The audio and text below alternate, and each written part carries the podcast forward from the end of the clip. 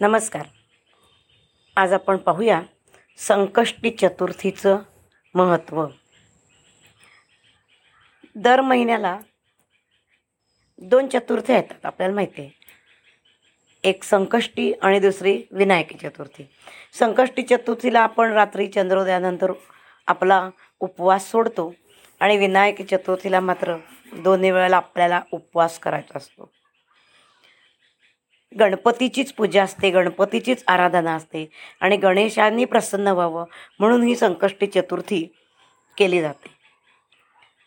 आपल्याला सहा शत्रूंनी घेरले काम क्रोध लोभ मोह मद आणि मत्सर. त्याच्यातला लोभ हा फार वाईट आहे. सगळेच विकार वाईट आहेत सगळेच शत्रू वाईट आहेत पण त्याच्यात लोभ हा फार वाईट आहे. अगदी लहान मुलापासून म्हाताऱ्या माणसापर्यंत. लोभ हा प्रत्येकाला चिकटलेलाच आहे. कोणत्या ना कोणत्या गोष्टीचा तरी माणसाला लोभ असतो आणि त्या लोभापायी तो मोहात पडतो. आणि किती मिळालं तरी आपली हाव संपत नाही असं ज्याला म्हणतो. त्यामुळे हे सगळे चिकटलेले सगळे शत्रू नाहीसे करण्यासाठी हे व्रतसुद्धा आपल्याला उपयोगी पडतं. त्याच्यामागे अतिशय सुंदर अशी एक कथा आहे. साम नावाचा एक अंत्यज होता. त्याला द्रव्याचा खूप लोभ झाला होता. आणि आपल्याला पैसा कसा मिळवता येईल? मग त्याच्यासाठी वाटेल ते. इतकी त्याची बुद्धिभेद झाला होता. बुद्धी फिरली होती. आणि म्हणून वाटेनी जाणाऱ्या बारा ब्राह्मण वाटसरूंना त्यांनी मारून टाकलं. आणि त्यांच्याजवळचं असलेलं सगळं द्रव्य त्याने हिरावून घेतलं. आणि त्यांची प्रेत एका गुहेमध्ये लपवून ठेवली. त्या दिवशी माघ कृष्ण चतुर्थी होती. हे सगळं त्या दिवशी करेपर्यंत दिवसभर त्यांनी काही खाल्लं नाही. त्यामुळे आपोआपच या कृत्याने का होईना पण त्याला उपास घडला. रात्री चंद्रोदयाच्या वेळेला जेव्हा तो घरी आला तेव्हा त्याने आपल्या मुलाला हाका मारायला सुरुवात केली. गणेशा ए गणेशा गणेशा अशा तो हाका मारायला लागला. आणि मग तो मुलगा आल्यानंतर दोघांनी चंद्र दर्शन घेतल्यानंतर जेवण केलं. अज्ञानाने का होईना कोणत्या कामासाठी का होईना. पण त्याला चतुर्थीचा उपास घडला आणि त्याला पुण्य प्राप्त झालं. आणि तो स्वर्गात गेला. सांगण्याचं तात्पर्य की एवढं करून सुद्धा चतुर्थीचं हे व्रत आपल्याला सगळ्या पापापासून मुक्त करतं.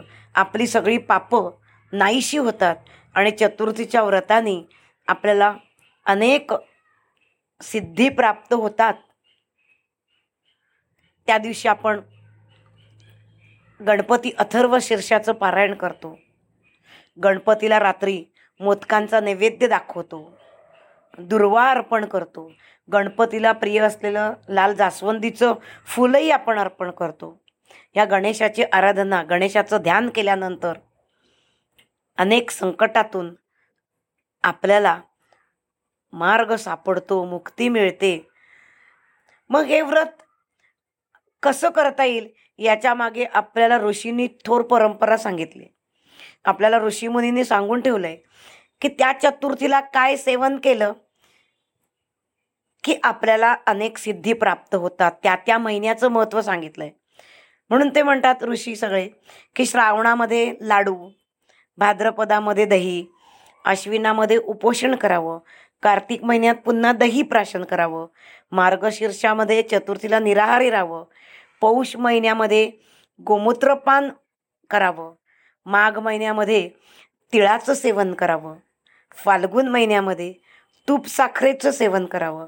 चैत्र महिन्यामध्ये पंचगव्याचं सेवन करावं. वैशाखामध्ये दुर्वांचा रस प्राशन करावा. ज्येष्ठामध्ये तूप प्राशन करावं आणि आषाढामध्ये मध.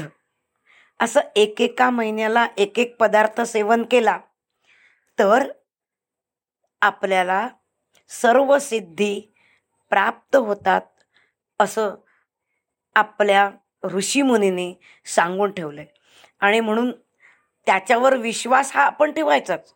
कारण असं म्हणतात नदीचं मूळ आणि ऋषीचं कूळ शहाण्या माणसाने शोधायला जाऊ नये. आहे ते विश्वासाने मान्य करून त्याप्रमाणे आपण आचरण केलं. तर आपल्यालाही त्या सिद्धी प्राप्त होतील. धन्यवाद.